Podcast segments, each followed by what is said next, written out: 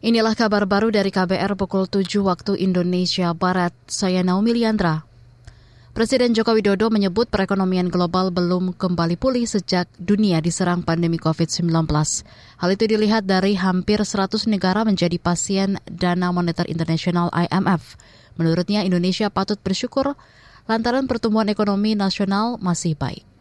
Sekarang ini 96 negara menjadi pasien IMF.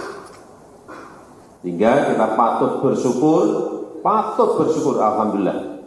Negara kita masih pada posisi yang normal dengan pertumbuhan ekonomi tahun lalu 5,3 persen, kuartal pertama tahun ini 5,03 persen, Presiden Jokowi menambahkan selain pertumbuhan ekonomi yang masih terjaga, inflasi domestik juga terjaga. Kata dia, tahun lalu inflasi Indonesia sempat mencapai 5 persen. Namun pada akhir bulan lalu angkanya turun menjadi 3,5 persen. Jokowi mengaku tidak banyak negara yang mampu bertahan seperti Indonesia. Kata dia, sejumlah negara harus menghadapi inflasi alias kenaikan harga yang luar biasa.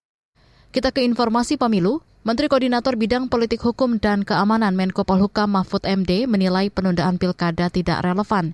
Dia menyebut situasi pemilu dan pilkada tahun depan cenderung lebih aman. Dia mengajak seluruh elemen masyarakat menyiapkan pemilu dengan sebaik-baiknya. Dan relevan. Relevan kalau kalau ada kesulitan lalu eh, pilkada atau pemilu mau ditunda ya tidak akan pernah ada pemilu. Menko Polhukam Mahfud MD mengatakan KPU dan Bawaslu dibentuk agar tidak ada penundaan pemilu. Mahfud berujar Bawaslu seharusnya bisa mengantisipasi potensi gangguan tanpa menunda agenda konstitusi tersebut.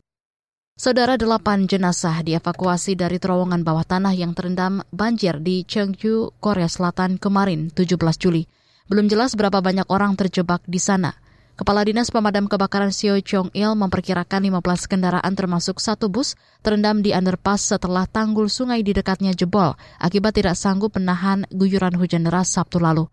Kepada Reuters, seorang warga Cheongju mengatakan pemerintah seharusnya membatasi akses ke terowongan itu saat banjir diperkirakan akan terjadi. Sejauh ini pihak berwenang telah memerintahkan evakuasi terhadap 8.852 orang. Jumlah korban tewas akibat bencana ini mencapai 37 orang. Presiden Yoon Suk Yeol menyatakan sejumlah wilayah gagal mengantisipasi cuaca ekstrim.